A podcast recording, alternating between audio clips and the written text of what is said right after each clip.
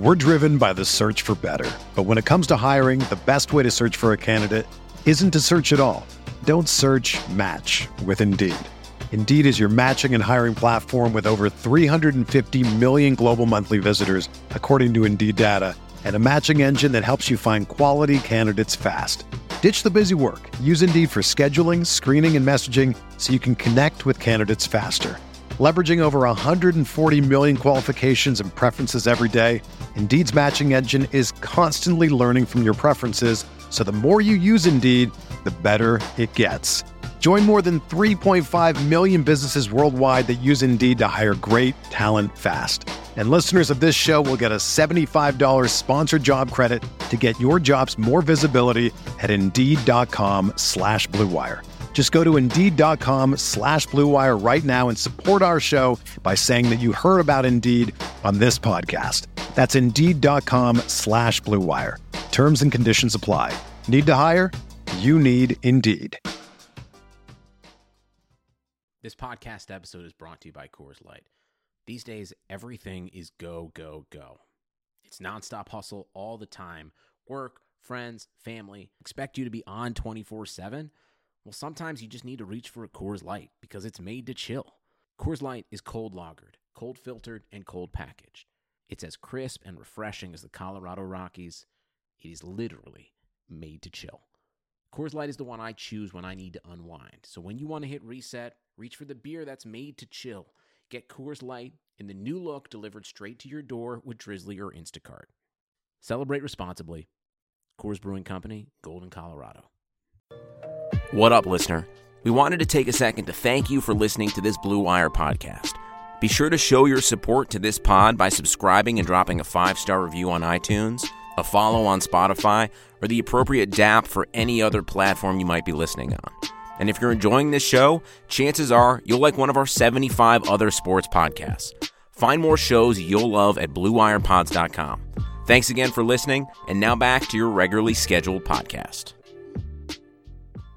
Thank you so much for listening to the RotoViz College Football Podcast. Before we jump in to all of the lovely content, I wanted to let you know that between the five minute and 15 minute mark, Matt's audio gets a little bit funky, but it does clear up and everything is good to go. So uh, don't let it bug you. Uh, don't freak out when his voice gets super deep and weird. Just keep listening, enjoy all the content, and uh, without any further ado, let's get into it. Welcome to the RotoViz College Football Show. I'm your host, Stefan Laco. Joining me, as always, is Matt Wispe. This podcast is being brought to you by betonline.ag. And if you go there today, use the code BLUEWIRE, you will receive 50% off your initial deposit. We will talk to you more about that in a minute. But before we jump in, Matt, it has been a while. How are you? I am wonderful. How are you doing? Doing well, man. Doing well. I uh, I had a fun weekend watching the Super Bowl. Uh, we had a bunch of people over at the house, and I thought, you know, let's let's have some fun. Let's put the you know the betting squares up on the wall and get people to sign up. So we had a yeah, we had all the squares lined up, ready to go, and game started. And uh, my my son, who's uh, six, won the first quarter. I won the second and third quarter, and my wife won the fourth quarter. So needless to say, uh, people were crying foul. hey, I mean cross the finish line. The whole family's happy. Uh, you can't be any happier at the end of it. Well, yeah, we uh, we were like, yeah, you guys don't have to give us uh, any money. We we feel terrible about this. it kind of it kind of went from oh this is fun to huh this is awkward. but uh but yeah, what do you think of the game? Did you have fun watching it, or was it? uh I mean, of I mean, course you did. It was, it was a good, good game. game. I was pretty happy with uh, the result because, I mean, I I think we all kind of are aware that the the best time for a pro team to win a Super Bowl is when they have these players on rookie contracts. And I mean, they got the they got it done at their while they still had Mahomes under contract. So uh, I, am happy. Yep, and they have a running back they're not paying millions and millions of dollars to, which always seems to help out as well. Yeah, I mean, definitely can't be upset with that. Yeah, yeah, it's uh, it was it was it was it was fun. I was pretty pleased with the result. As a Seahawks fan, it was impossible for me to root for the 49ers. And uh, you know, the team that passes the most in the NFL winning is is always is always a good thing. But we've got college football to talk about.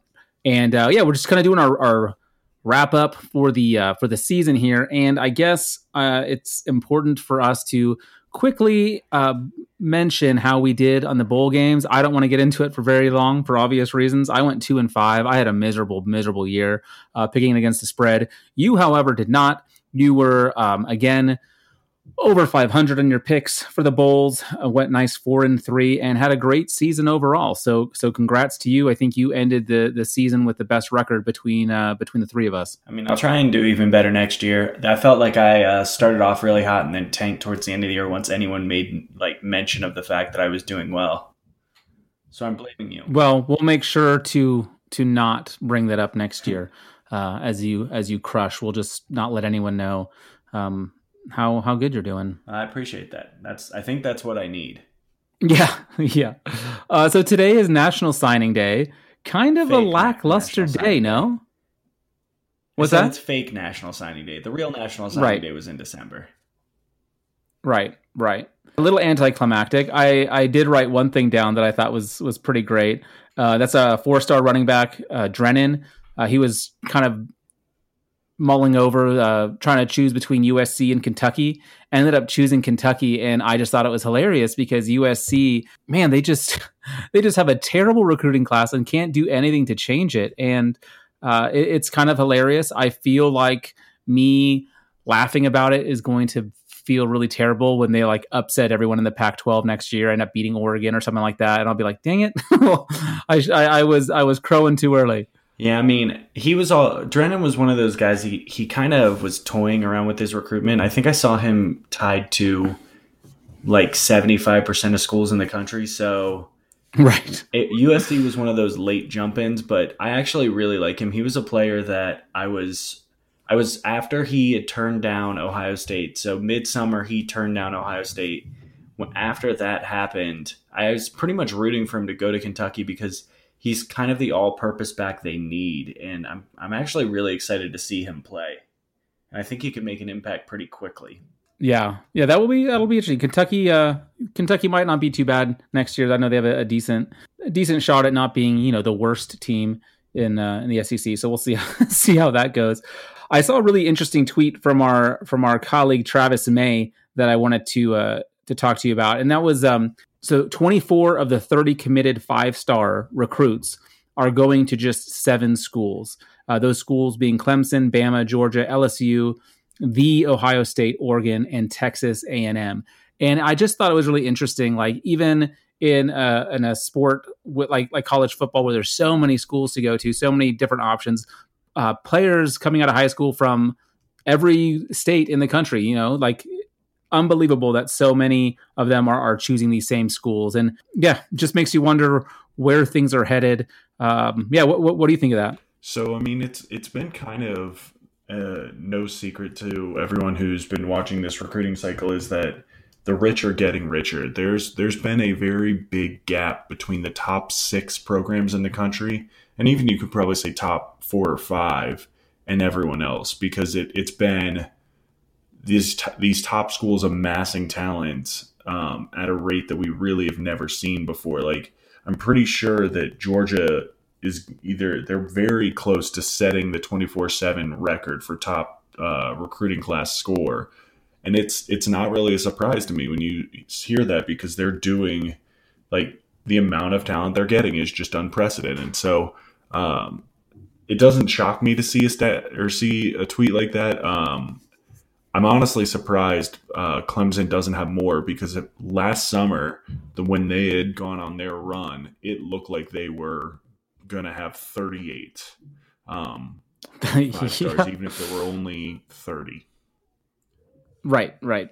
Yeah, they've got five. But yeah, I mean, they have the most of anyone. Clemson's been just killing it. It's it's really quite incredible.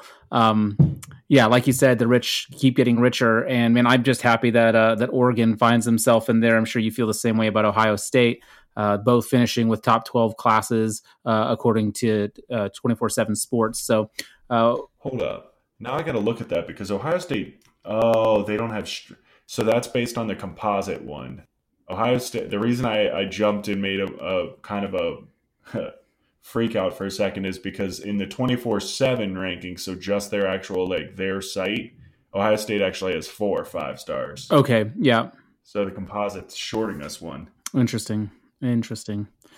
Yeah. Anyway, I mean, a lot of this, it's it's uh, it's hard to know exactly how a lot of this plays out, but uh, the the main premise is just like you said, the rich keep getting richer. Uh, there really does seem to be the the desire for for the best talent to go to the best schools, and and I don't know if you know if that's going to change any anytime soon.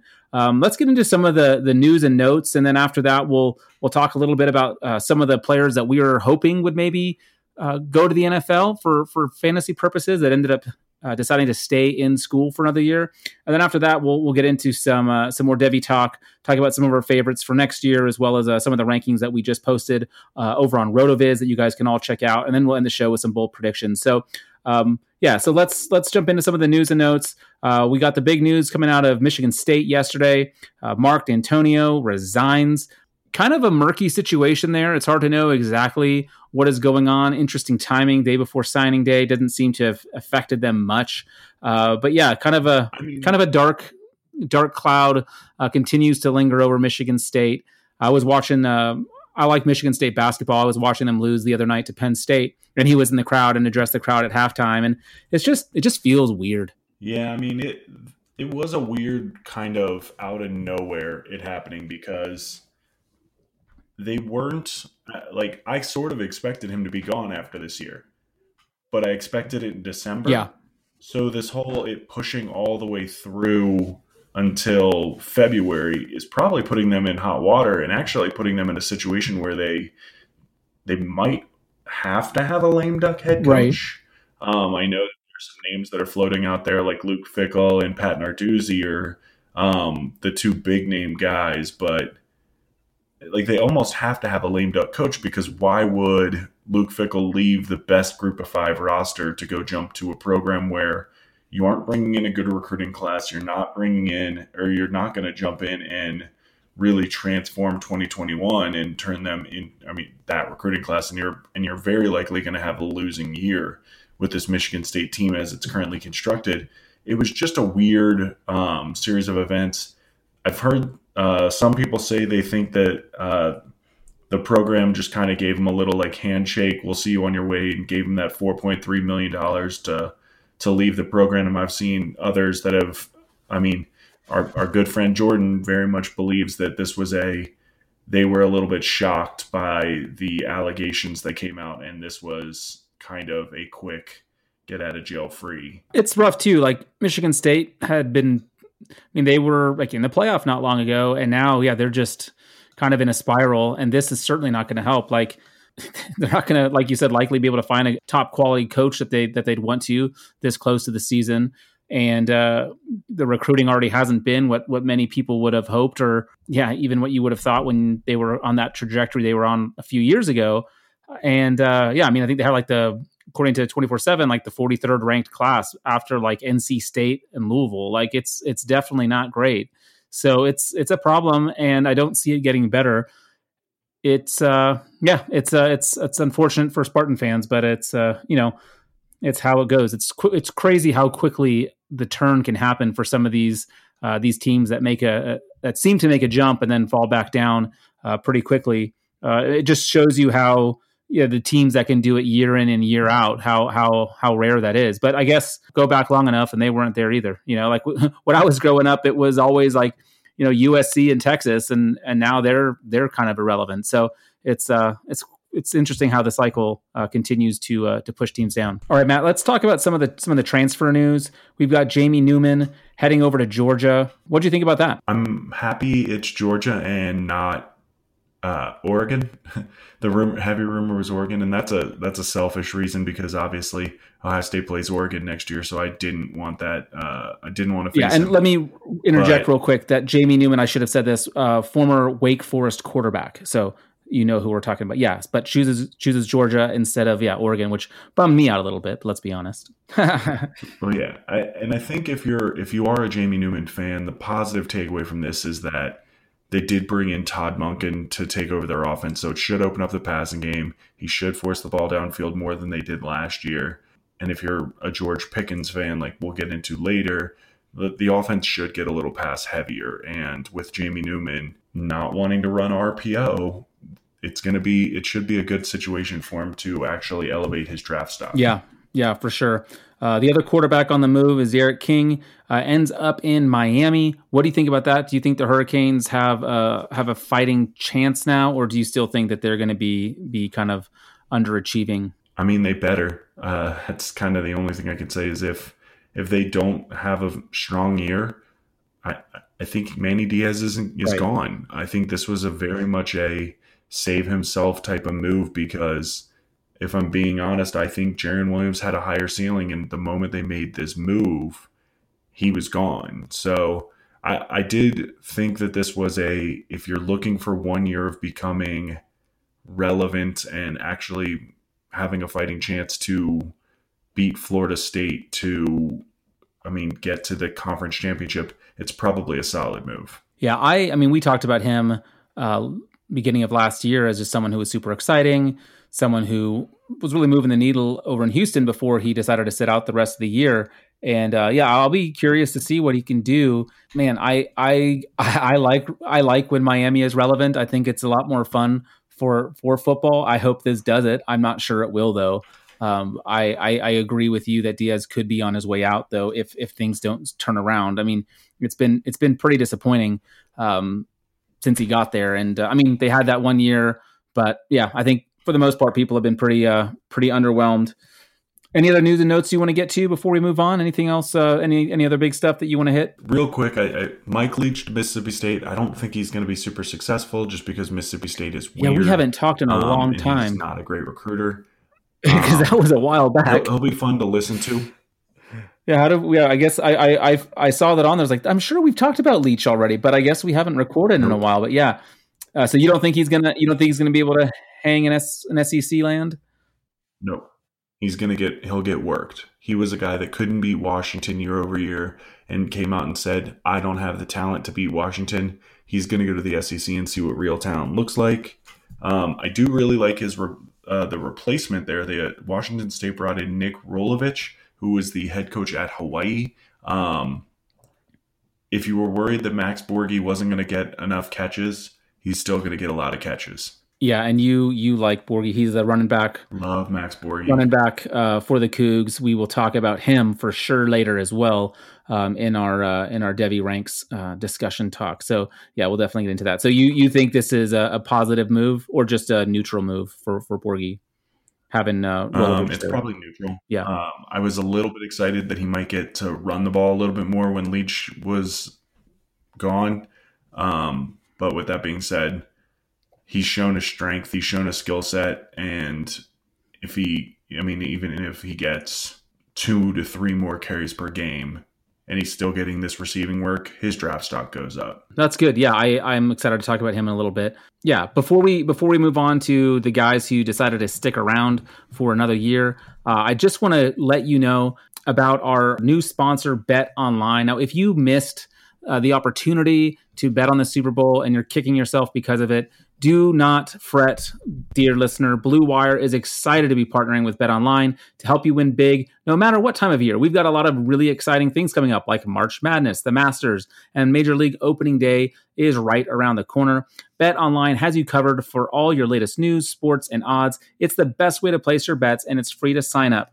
Uh, it's never too early uh, to, to bet on Super Bowl 2021. Go for it, guys. Let's get nuts. So head over to betonline.ag and use the promo code BLUEWIRE to receive your 50% welcome bonus on your first deposit. Uh, we've signed up. It's super easy. And if you're already making wagers, it's a fantastic way to, to, to support this podcast. So again, that's promo code BLUEWIRE, all one word, when you s- sign up at betonline.ag. I, uh, I did a little bit of, uh, of, of gandering for uh, this weekend's Premier League games. I'm a bit of a soccer fan, if you will. And uh, one of the lines that I really like that I'm going to put some money on is um, the Tottenham Hotspurs are uh, just just need to to win by one. It's a half point line right there against Norwich City, who is not always great. Uh, so excuse me, not Norwich City, Aston Villa. Uh, so so go do that. Uh, well, excuse me, I won't tell you how to bet. I'm just telling you how I'm going to bet do go over to, to betonline.ag. Check out some of the lines there. There's a lot of different places you can uh, bet, but we love BetOnline because it is easy to use, super convenient, and of course, use that code BLUEWIRE and you will get a 50% on that first deposit. Uh, so let's move on here. Let's talk about some of the uh, the bummers of, of, players who, for fantasy purposes, we were kind of hoping would um, declare for the draft, but they decided to stick it around. What was the the big headliner for you? I'm curious who your number one uh, disappointment was of the guys on the list here. So my big uh, disappointment in this class is obviously Travis Etienne. I wrote up I wrote him up uh, before his bowl game he was my 101. I thought he was a player that was going to run in the four threes. I thought he was a guy that had explosive play potential with uh, the potential for early draft capital. And then he decided to return to school because Dabo Swinney is mean. A monster. I don't know what he's doing, but yeah, his guys come back to school. Um, other one I was a little bit disappointed about was Chuba Hubbard. Um, my issue with him is I just don't see his stock going up anymore. Um, I know that you had put some concerns about his workload, but my big issue for him is just he's not going to become this Max Borghi pass catching type. He's not going to um, be this super duper explosive runner. So I just don't know how he's going to improve from a 2,000 yard year. So yeah, those would be my big two. Najee Harris was what it was. Devonta Smith, I actually think he probably benefits from it because uh, if he'd gone out, he would have been compared to Ruggs and Jeudy, and I think he was clearly number three among that group. Yeah, uh, where who was your? I guess your one that you were most disappointed to see come back. Mine was Chuba actually, just because we had been so. I mean, you you kind of uh, got the ball rolling with him a, a long time ago, like the first year that I was on the show and uh, and so he's someone that I've been super interested in following. So uh, seeing him, I mean, I think it'll be fun for us next season to be able to talk about him. So from that perspective, yay, that, that's fun, woohoo! But from a from a dynasty perspective, I was pretty bummed about him. But but Etienne as well. Uh, I, I was talking to you a couple months ago about like I've set myself up pretty well in one of my leagues to have uh, some some some high high picks, and I was excited to use them on guys like Etienne or Chuba Hubbard, and and them not being there available for me uh, selfishly is is disappointing. Yeah, I mean, I, I totally get it. It's this year's class went from being loaded to feeling like you probably only are super thrilled if you're in the top five and right. if you're running back needy, you're really only happy if you're in the top three. I, I, I think I'm with you on that. And it, I don't know. It's funny that Jordan and I spent two years telling you that the 2020 class was going to be this greatness. yeah. And I, seemingly like every other year, it just it fell off and it, it is disappointing. So you know what that means? we should 2021 2021 no I, I, mean it's it's part of the reason why i like devy because you do get to the guys you like you you can kind of get them early you don't have to wait around and I, I mean i think that's why i'm now trending more and more towards doing devy leagues and even traditional dynasty leagues and a big part of that for me is just i like being when i know a guy early is going to be awesome I like to think I'm ahead of people around me. And right. we'll see if that pans out to be true. But sure. Well, I was going to ask you, does this change? Uh, I mean, I know this happens a lot where we think people are going to declare and then they end up sticking around and, and vice versa happens sometimes too. But will you kind of adjust your projections regarding uh, what year they're going to declare after this season? Because to me, th- this some of these names really took me by surprise, uh, especially Etienne. Uh, took me, yeah, I was, I, mean, I was, he, I was stunned. He's the one on the uh, of this list. He's really the only one that is a true shock to me. Like, like I said, Chuba Hubbard was a disappointment because I just don't see his stock going up. Najee Harris has never been a bell cow, will never be a bell cow. And I just I think for on his end, he just he's thinking national championship. And I think that's probably the same way with Etienne. I think Etienne yeah. was probably very disappointed by that national championship result, and that's hard to project. Like, I, I mean, if we're being blunt, I'm not surprised Nico Collins is returning to school because he was fine. He was better than his teammates, but he was fine. Um, Tylan Wallace is coming off a pretty serious injury, so I think he, he actually sees himself as a guy that could really improve his draft stock. So some of the when you see those types of names, it, it they make more sense. I, I don't know it, to say. Will I move my projections on? Do I want to say a guy comes out as a junior? If I'm being honest, I, I want guys coming out as a junior. I don't want him staying four years if they're a receiver. I don't want him staying four years if Right. they're a running back. And it's because I I think that you have a much higher success rate if you um, come out of school early. So I think it was Curtis tweeted out it. It's like I mean it's almost like a four to one hit rate, like percentage of players that hit when they come out early compared to the players that stay four years, how they hit. So I mean, there, for me, I'm I'm not moving it because if I'm high on a player and the situation is leading them potentially having high draft capital, I think that's where I, I still have to project them as seeing that opportunity themselves. My miss is, I mean, I thought Tyler Johnson was coming out last year. Um, and truthfully, if you ask me now, I think Tyler Johnson is he's way down my board now because of he didn't go down last year. Yeah, I think it's I think it's really difficult to overstate just how important um, like the age when you enter the the NFL, like how impactful that is, and that's one of the things that I'm worried about with Devonta Smith. Um, he's going to be a 22 and a half year old uh, wide receiver when he enters the NFL, um, and, and like we've seen on Rotoviz, like we've we've got all the studies there that you you could want to look for, and and there's a huge there's a huge um, relationship between draft age and and productivity. Now, that doesn't mean he can't be productive, but it it, uh, it certainly scares me a little bit. Does, does that specifically with Devonta Smith? Does that worry you at all? The fact that he's going to be almost 23 years old when he enters the NFL? I mean, if he's a round one pick next year, if he if he's a top three wide receiver, no. If he falls to like sixth or seventh in the class, probably a little bit more. Um, Mhm. But I was lower on him to begin with. Like we'll get into it here in a sec, but like I have Jaylen Waddle over Devonta Smith, um, and I'm the lowest I think in our four rankers on Devonta Smith. And a big part of it for me is just I always felt like he was the the fourth guy in that room. Yeah. I think Jaylen Waddle was clearly the guy that scared you with the ball in his hands the most. Jerry Jeudy was the best route runner. Ruggs was the guy that stretched the field. Smith is awesome. He does everything really well, but I think you he was very clearly fourth in that room. So it, it's just he he's an interesting test case because I, I think his draft capital next year is probably going to be the only determining factor for me because I've given up on how I'm going to look at market share numbers for Alabama players. I've given up trying to compare them to their teammates. As we talked about, these rooms are getting more and more loaded than they've ever been before, and they were the prime example this year. So if he if he does come out have a, a quality year and then is a first round pick, I'm not afraid of Devonta Smith. That's a I think that's the right perspective. I think draft capital will be huge for him. That's a that's a really really good point. Um, I'd love to hear before we jump into uh, our rankings uh, for for Devy. Who are some of your just overall some of your some of your favorite guys? Not necessarily uh, your one, two, and three or anything like that, but who are some some guys that you uh, you really are excited about uh, for this upcoming year? I mean, we can talk about the dude that I've been I'm standing for right now, which is Chris Olave. I am easily the highest in our uh, ranking group on, group on Chris Olave.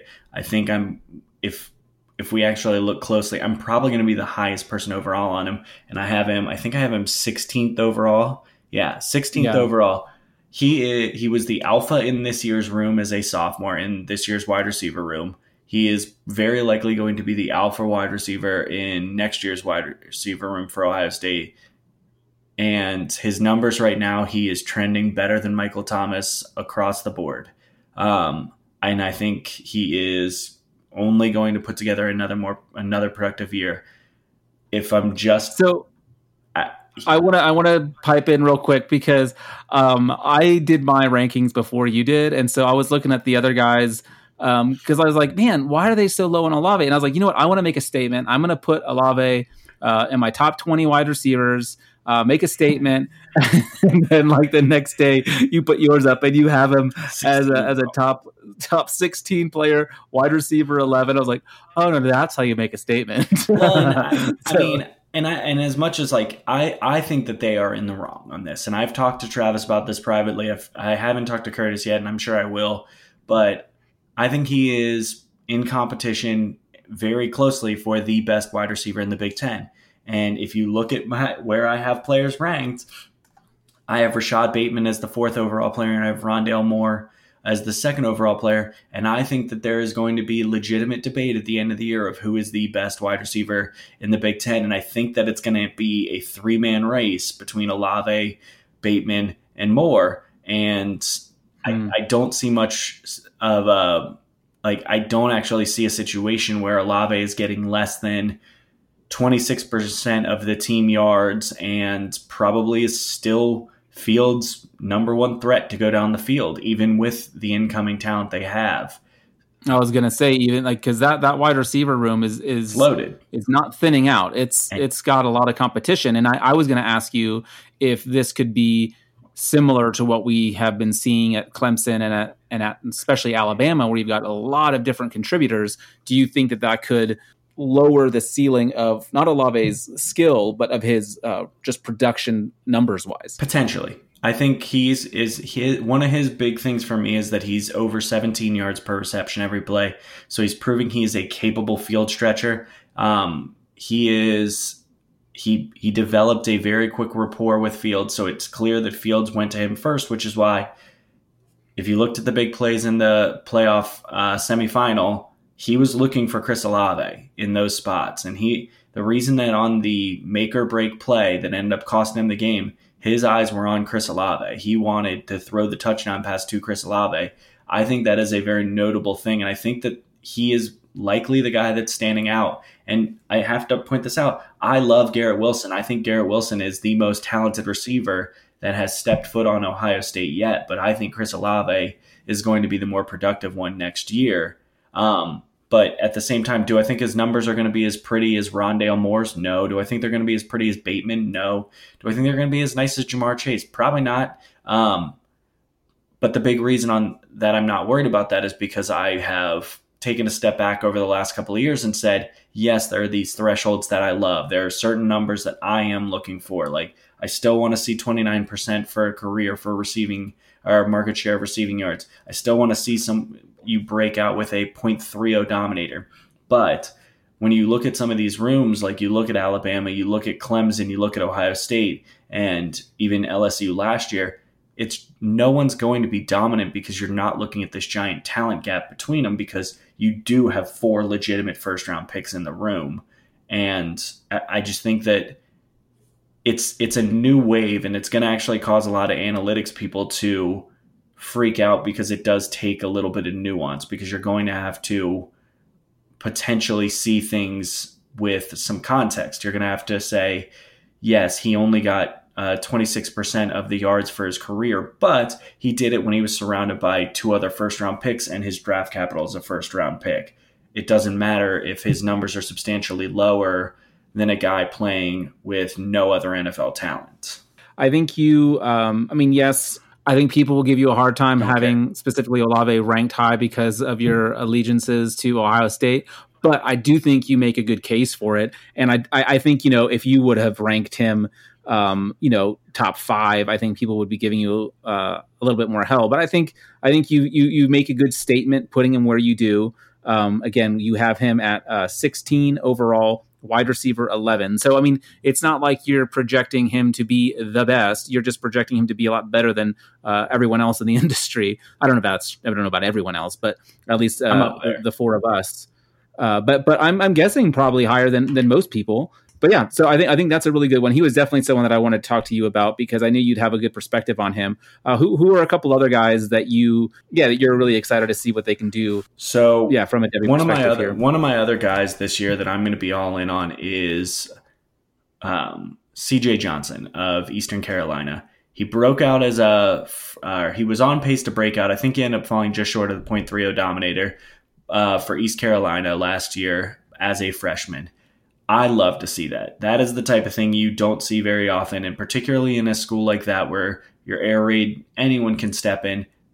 Most of the time, they're still not throwing it to freshmen for thirty percent of their plays, and he was one. He was their primary target, and I think that's a guy that is going to put up pretty ridiculous raw numbers over the course of his career, which will get him in a position where he could be similar like Zay Jones, where he ends up getting second round draft capital. Just getting that alone, if I'm going to be getting him for the equivalent of like a fourth or fifth round pick, that's the type of guy that I want. And, uh, and and just so people know, because uh, if they don't have your rankings right ahead, you have him as your wide receiver twenty two, uh, your forty sixth player um, I believe overall. So it's not like you're talking about him as a top 20 guy, but someone that you know I don't think I even ranked him in our top 60, and uh, yet someone that you you feel you know again higher on than than maybe a lot of other people. Um, and, and, part of that I think too is just um, you you have divin you you have divin that's not a word. Dove dove. Dovided you you have you have breached the waters of the uh, of of the the smaller schools looking for. I mean, like I mean, your articles that you were writing every every week for Rotoviz, you were you were diving into this, and uh, I think you have a little bit more exposure than than some of us um, on, on, some of these guys. So I definitely. Um, whenever I see you talk about some of these guys that I maybe wouldn't be as high on, I I, I circle them um, and realize, okay, I need to go back and do a little bit more homework on these guys because there's there's probably something to this. I'm trying to look at yours really quick and seeing if there's anyone that you have low that I, I want to I would bring up. I mean, Olave. I mean, he's, he, I mean, my, yeah, but you're not low on him compared him. to normal people. We'll talk. Uh, here's the other one, Kenneth Gainwell. So Kenneth Gainwell is a red was a redshirt freshman for um for Memphis this year. And at the beginning of the year, I was selling. I told everyone to buy Patrick Taylor. Patrick Taylor was the guy to own. Um, he had 900 yards the previous year when he was sharing the workload with Darrell Henderson. Darrell Henderson walked out. He was going to be this great buy. He was going to put up ridiculous numbers. Well, Patrick Taylor got hurt in week two. Um, he was available to come back from like week six forward.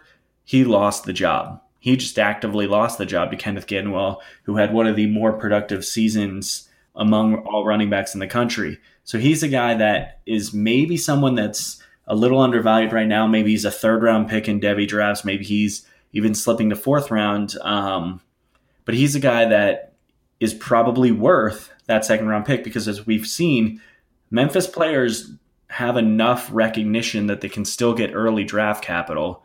And at the same time, yeah. he, as a redshirt sophomore, made a significant impact. I don't think he broke out by our standard, but he made a big enough impact that he will be noticed. So he's a guy I really like that I think people will eventually raise the up their ranks. Can I can I ask you why you're so low on a guy? And this is not just because um, of my love for our, our, our good dear friend Journey Brown. Did you hear that? um, I uh, we're not we're not no ads for uh, Xfinity here. I uh, I was pulling up stats, and of course, uh, an ad came on. Happens. Yeah. So, uh, so hope you all enjoyed that. I uh, know I wanted to talk a little bit about about my boy who who I started touting um, after his big game first pit, Journey Brown. He ended the year uh, super strong, and I think that he could have some staying power. I don't rank him super high. He's my running back twenty overall. Um, I've got him like just inside my top forty. Um, but I, I, don't think you ranked him at all. Do you just not believe in the in the player, or do you not think there's going to be a role for him? Are you down on Penn State in general? What's your, what's your thinking here? My answer to that is sort of yes. Um, I, I, think he's I think he's a decent player. I think that I, we probably have oversold how good he was. Um, I think he was a really good player. I think you could make a case that Noah Cain or Devyn Ford are actually better than him um, or have looked better than him at times. Journey Brown was always sort of the consistent, won't really screw it up for you type of guy on that team. Um, but he only finished, or he finished the year with 890 yards, averaged over six yards per carry with 12 touchdowns. He, that he, he averaged a very nice 6.9 yeah, like almost seven i, I mean, mean, it's impressive okay. I, I, well six is my threshold so he, he was over six yeah so ha- averaged about one reception per game. He's fine. I, I mean, I'm probably too low on him. Truthfully, he's probably the guy I should have in there instead of Justin Shorter, um, who I'm. Yeah, I, I wanted to ask you about I that because you've been giving Shorter such hell. I don't. I, I mean, the problem is, is I, I it, he's my Dorial Green Beckham in the Sure. sense of he was the number one overall recruit or number one overall receiver in his class, and it's so hard um, to pass up on him. I think he's fine. Honestly, the problem is, is I just think he lacks significant ceiling, and when I'm looking in players in that range, I'm really looking for more ceiling, and you can kind of that's where I differ from a lot of the other rankers is there are a lot of guys in our ranking group that are looking for this is we have this known asset they have produced. Um, yes. But the problem is that, that at 40 you're getting kind of mediocre production. And that's where do i look for some of the upside that comes from the group of five? Do i look for some of the upside that comes from just athleticism and pedigree? So yeah i probably am. I probably should have him in there instead of justin shorter at that spot. But truthfully, I think, I mean, he's sort of in that Mohamed Ibrahim range for me in the fact of, yes, he's good. Yes, he can make an impact if he gets on a roster, but I don't think any NFL team's going to be sprinting to the board to pick him. I, I think the the reason, like just talking about upside, uh, once Journey Brown got the uh, the ability to handle the majority of the of the work, or at least getting double digit carries on a regular basis, like the second half of the year, he he had a touchdown and at least one touchdown in almost every one of those games. Like uh, from November on, like he was getting 100 yards and a touchdown pretty much every game. And uh, I mean, in the bowl game, he, he went for 202 yards and two touchdowns. You know, so I think the the the, the ceiling could be there if he is able to to to get the job, and he is only a sophomore, so I think uh, we could see a nice jump. Uh, but yeah, uh, your your point is is is duly noted, and I can appreciate the fact that you're not super super high on him. Um, one of the things, one of the other things that I wanted to chat with you about real quick here uh, was just uh, your approach to quarterbacks.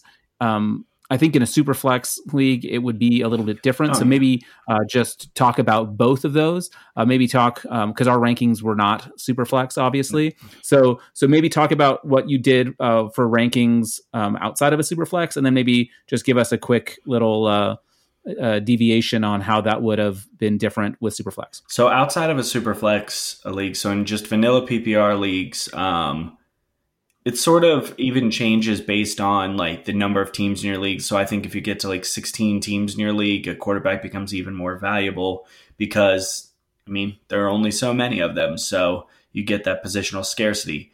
Um, but in a vanilla PPR, assuming like 12 teams, I'm going to push a lot of these guys down my ranks because I do think I can find decent production um, by just going for old guys in the NFL. And if I'm going to be taking them, I'm going to be looking for the upside. So uh, I would have had, I've had Trevor Lawrence basically right around my top like 15 players uh, pretty much since his arrival on campus. Justin Fields is the other guy. I put them right in that same category because I think they're going to be one, two in the draft, whatever year they come out. Um, and then beyond that, I'm basically looking pure upside. The only other guys that I rank in my top 60 are DJ Ulongolele. Um, Well done, well done. I think I said it wrong, but whatever. I'm gonna lean closer it. than I would have been. Um, so DJ Ulongolele, who is actually Trevor Lawrence's predator, he's the guy that will eventually take. He's the heir apparent in Clemson, and that's actually why they just had another quarterback transfer out. Uh, Spencer Rattler, he was the number one quarterback in his class. He is going to Oklahoma, where his number should, uh, or he's playing at Oklahoma, where his number should be very strong. Um, Yeah. And then Jayden Daniels and Sam Howell, they both played as freshmen. They both had moments where they looked very good, but again, they're very unproven. What I'm mostly saying is that in my Devy picks, I'm probably not getting a lot of quarterbacks in, in non super flex situations because I don't value them as high. And I think that I would rather stockpile my lotto tickets on running back, wide receiver, and really just those two. And then I'll take flyers late on younger quarterbacks and I'll stash them. So that Yeah. my I guess my strategy in that spot would be use a third round pick if I'm not seeing anybody I like in that range. Use that third round pick to buy an older quarterback for a roster, and then in my last round pick, go find the freshman quarterback that I can stash. That that makes sense. A couple of things. Uh, one, just like speaking to how you kind of value the wide receiver and running back, you ranked in your top 60, you ranked more wide receivers and more running backs than I did uh, because I do have a few more um, tight ends and quarterbacks in there than you. So, well, what can I say, man? I uh, I'm a, I'm a sucker for for for Brevin Jordan. So, um, but but uh, one of the other things I want to just chat about real quick was we mentioned him earlier in the show. Why isn't Jamie Newman on your list at all? Is he just outside the top 60 for you? Is he not someone that you you really see uh, being able to transition into the NFL? What's what's your reasoning behind um, him not being on your list? As of right now, and this could change, I don't see him as a pro. I don't, or Mhm. I mean, I think that he might be. So next year, we obviously know that the two top quarterbacks are going to be Fields and Lawrence, barring craziness. So those two guys being your top two quarterbacks in the draft, his best spot. Tanner, you do know that Tanner Morgan is going to pull a Joe Burrow on I us, don't right? care. Heard it here first. Don't care. I'm just kidding. Um, but so, uh, so Trevor Lawrence and Justin Fields are going to be one two. So if Jamie Newman comes out this year, he's looking at QB three in this, which probably puts him around tenth pick. Fine, great. I think he's good. I think he could be an NFL player. He's another one of those guys. I just Wake Forest doesn't. Their system didn't really lead to NFL success. Like that style of play doesn't traditionally lead to NFL success. It's not to say that he can't. It's not to say that I won't push him up my ranks eventually. But if you're if I'm looking at what I think has the potential for him to be someone I'm going to target, um, I just don't like. I don't think I would take him above guys like Jayden Daniels, guys like Sam Howe, guys like Spencer Rattler, who I just think have a, a pretty significantly higher ceiling. Any one of Sure. those three guys, Daniels, Howell, and Rattler, I think could be the number one pick in their respective draft. Whereas I don't think there's any path to that happening for uh, Jamie Newman. So, like I said, I don't value them. I don't value the position as high, and maybe that's to my own detriment because I'll be scrambling to find a QB. okay, now talk to us about Superflex. Now in Superflex, fuck all that. Um, number one pick. it's a different game. It is, and I, I mean, I think in that spot, I would probably rank ten quarterbacks inside of my top sixty. Um, number one and two are, are Lawrence and Fields. Truthfully, Longalele is probably a top three round pick for me. Um, I know that the guys over at Devy Watch will probably hear this. I'm probably going to target him with one of my early picks in our Devy league that we're in this year. Um, Yeah. I mean, and he's a guy that I think has super high ceiling. And it's another one. I'm shooting for ceiling. I'm shooting for guys that um, are, are going to be difference makers for me. So I don't want to get. I don't want to get an Eli Manning that I'm sitting there going, "Cool, I can't start you ever," um, even though you're a Right. starter. Um, I don't. So that it's I, I'm looking for superstars, and I'm going to push those guys a little bit higher. The guys on on your list that I didn't rank, um, that I probably should have, in there that I would. Jamie Newman would work his way into the top 60. Either Kedon Slovis or JT Daniels would make it into my top 60. I don't think I can have both, and then maybe Tim- Yeah, I'm hedging there, I guess. one of them's going to start, and whoever it is would probably be someone that I consider. And then maybe Tanner Morgan's like number sixty overall for me.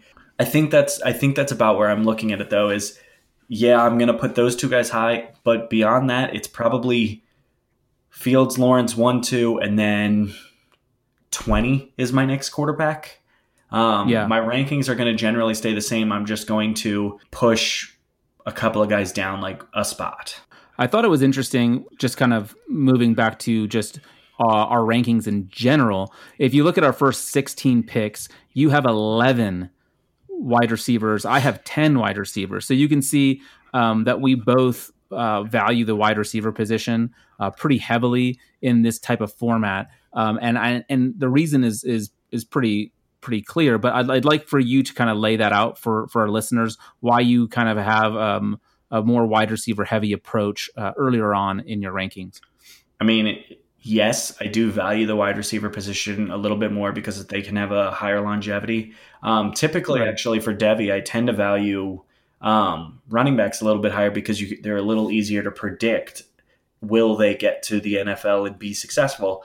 But, and this is going to anger some people when I say this, I think outside of Etienne, Hubbard, Harris, a lot of these running backs suck.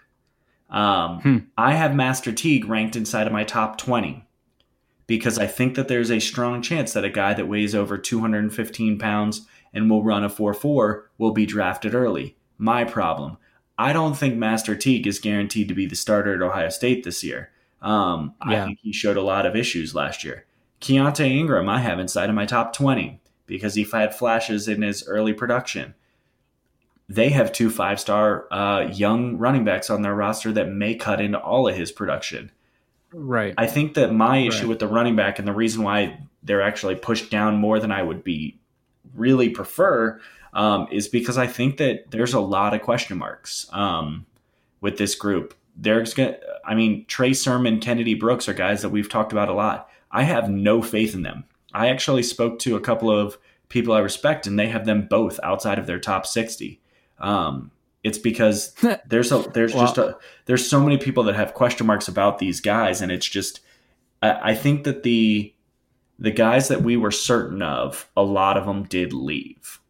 And now that Sure. those guys left, now we're looking at the three that we're confident in and the three or four that need to do something else. So Borghi, we talked about him. We'll talk about him all season. I love him. I love the fact that he's going to end the year with 65 receptions or more.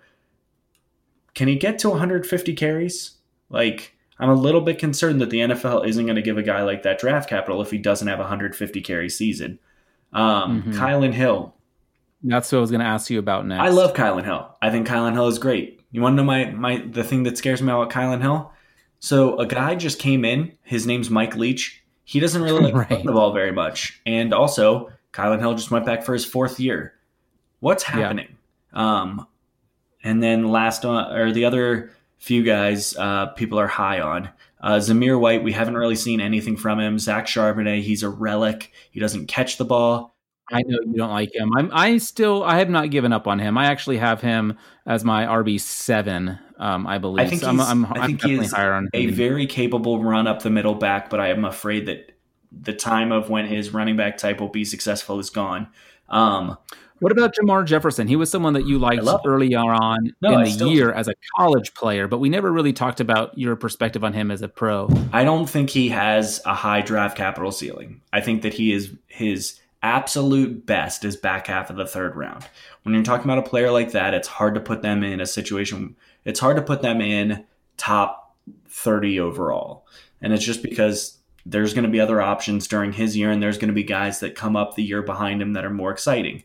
So I love Jermar Jefferson. I think he's going to have a very strong year, but I also think he's going to be in college for four years Yeah. and Yeah. that's that's really the only thing for him is I in my initial ranks I did he was behind Brooks and Sermon. I went back and said it to myself. I'm like, there's no chance in any league I'm in that I would take Brooks or Sermon before Jermar Jefferson, so I bumped him up. And but that's about as high as I can put him. Yeah. What about freshmen? Uh, just sticking in Mississippi here. What about um, like we were talking about? Um, Jerrion Ealy. yeah, Jerrion, Ealy. We haven't talked about him. He's another guy that averaged almost seven yards a carry this year uh, as a freshman at Ole Miss. What, what do you think? Uh, what do you what do you think about him? I mean, he's super young. Uh, do you think he has the potential to do anything special, or is he just another one? I mean, you've got him as your I mean, RB fourteen. He was one of the top running backs in last year's class. 700 yards uh, rushing as a freshman is really solid. Capable pass catcher, 20 receiving or 20 receptions. And when you're splitting time that significantly, that's pretty impactful for me. Um, yeah, I mean, Ealy's a guy I like. He's probably actually one of the guys that I'm a little bit low on that I think I might want to push up. I probably wouldn't take Charbonnet or White over him. I probably wouldn't take him above Puka but that's I think that's kind of where it is for him is he's another one that I have no confidence he's going to be have the draft capital and it's just it's like I said the reason I push running backs up is because I think they're going to they're easier to predict capital and there are a few guys that I really like but their draft capital is really difficult for me. So Yeah. so I Yeah. pushed up guys that won't have high draft capital but are more fun.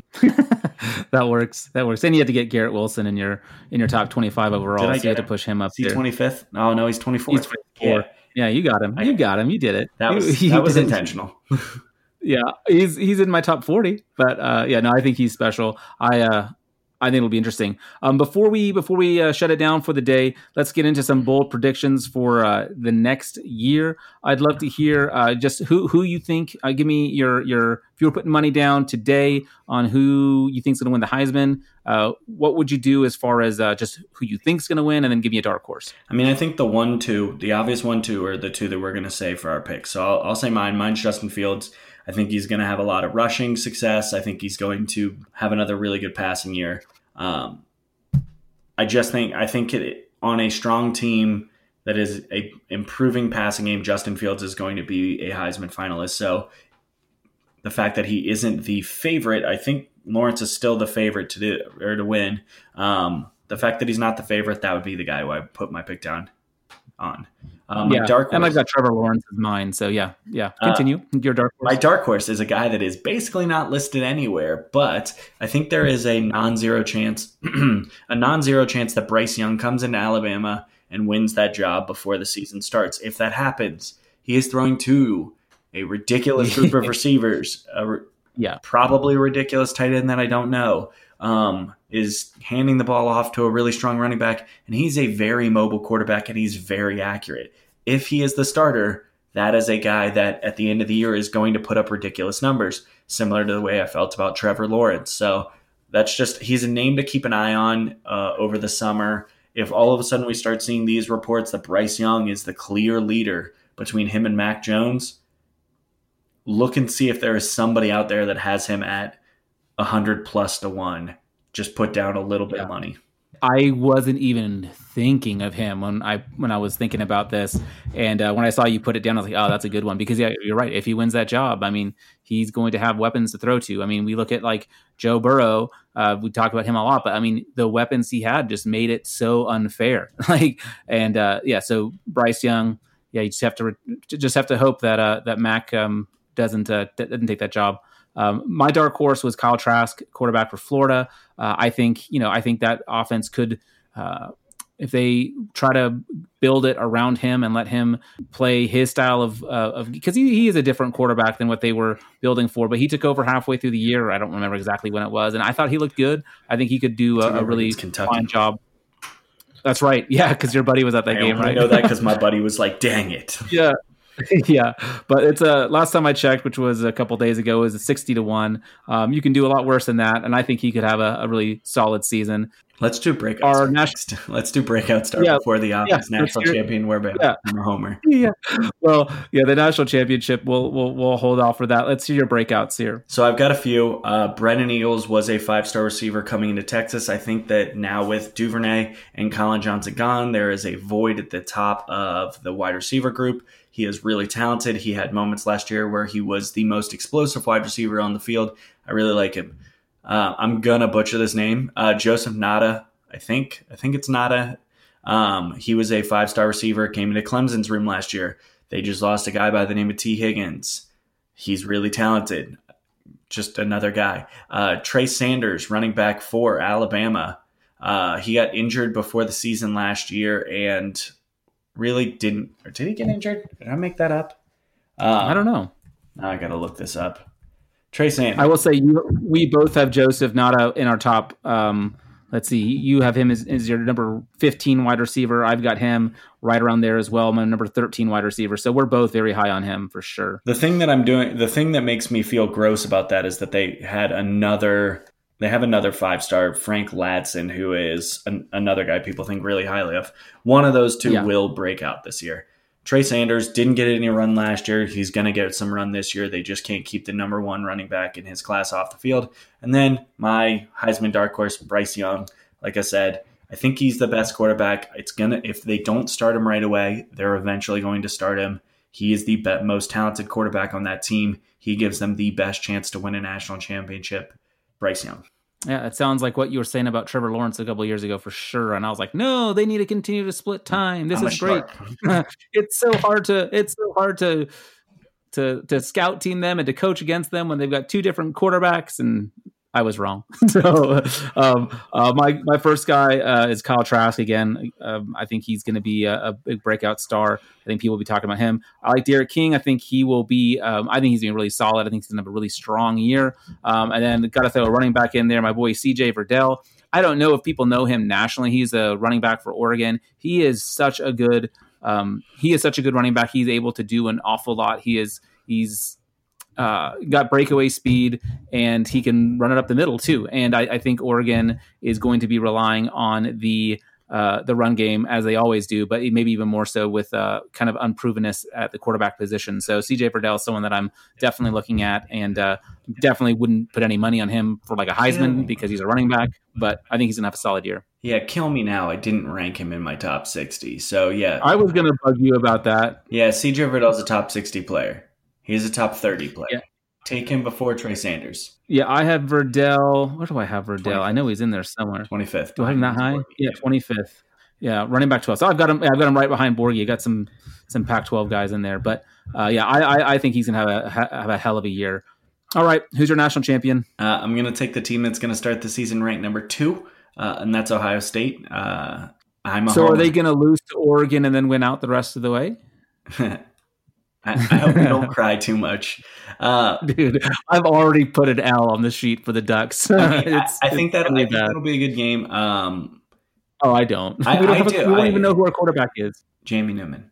Um, yeah, yeah, yeah. I think that'll be an. I think that's the the one game that Ohio State, if they can come out early and run the score up on a team that is has high expectations, then yeah, I'm going to have no doubt in my mind that this is a true national championship contender.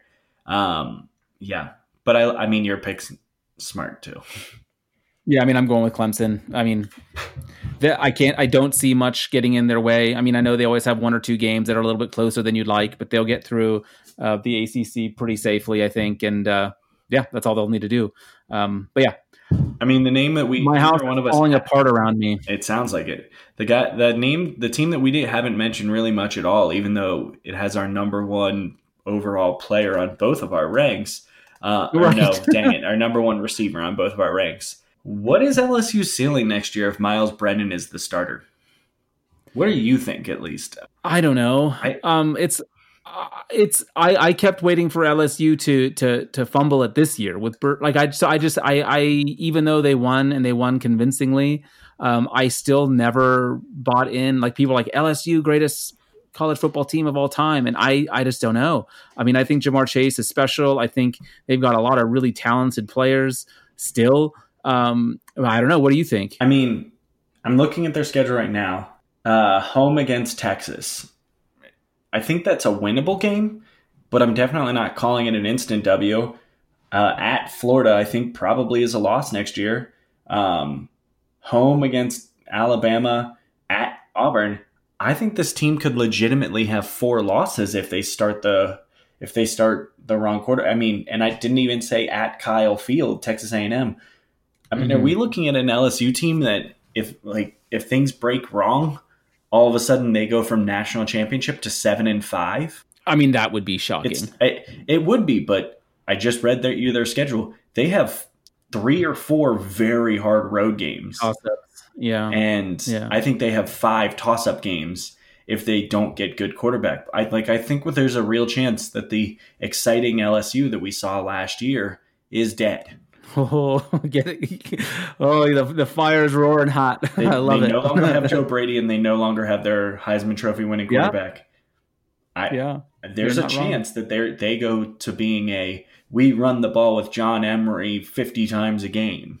I hope not. I hope they learned yeah. from their successes this year, but I don't think it's outside of the realm of possibility that this that team just falls off a cliff in the joy factor. Well, I'm looking for I'm looking forward to see what Vegas puts as their like the betting win total, and we can have a fun discussion about that when that comes out because I, I, think that'll be that'll be a really interesting one. That might be a place where you look to uh, uh, to place a bet there, Matt. Yeah. That's good stuff. We're going to be back with you um, throughout the off season. There's, there's, I mean, there's no really, there's not really an off season anymore. We're getting right into the time where we need to be discussing dynasty stuff. So uh, you want to stick around with Rotoviz for all of that. Uh, be sure to be subscribing to the podcast so that you can uh, find all of our episodes as they drop.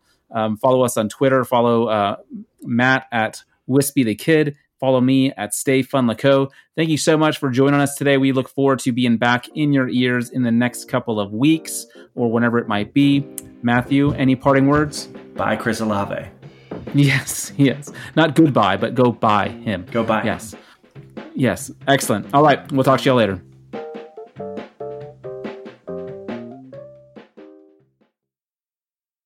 The wait is finally over.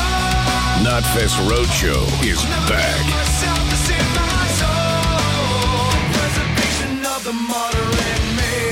October 13th, Jiffy Lube Live.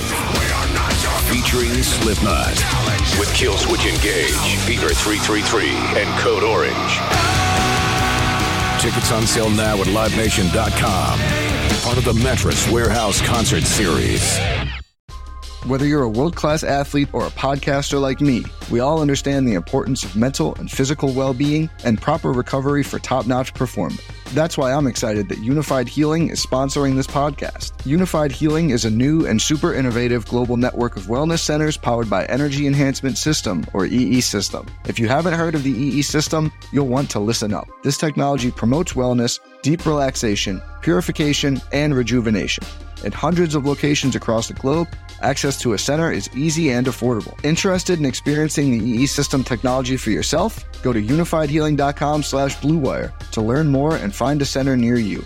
That's U-N-I-F-Y-D healing.com slash bluewire. No material or testimonials on the Unifyd Healing website are intended to be viewed as medical advice or a substitute for professional medical advice, diagnosis, or treatment. Always seek the advice of your physician or other qualified healthcare provider with any questions you may have regarding a medical condition or treatment and before undertaking a new healthcare regimen, including EE system.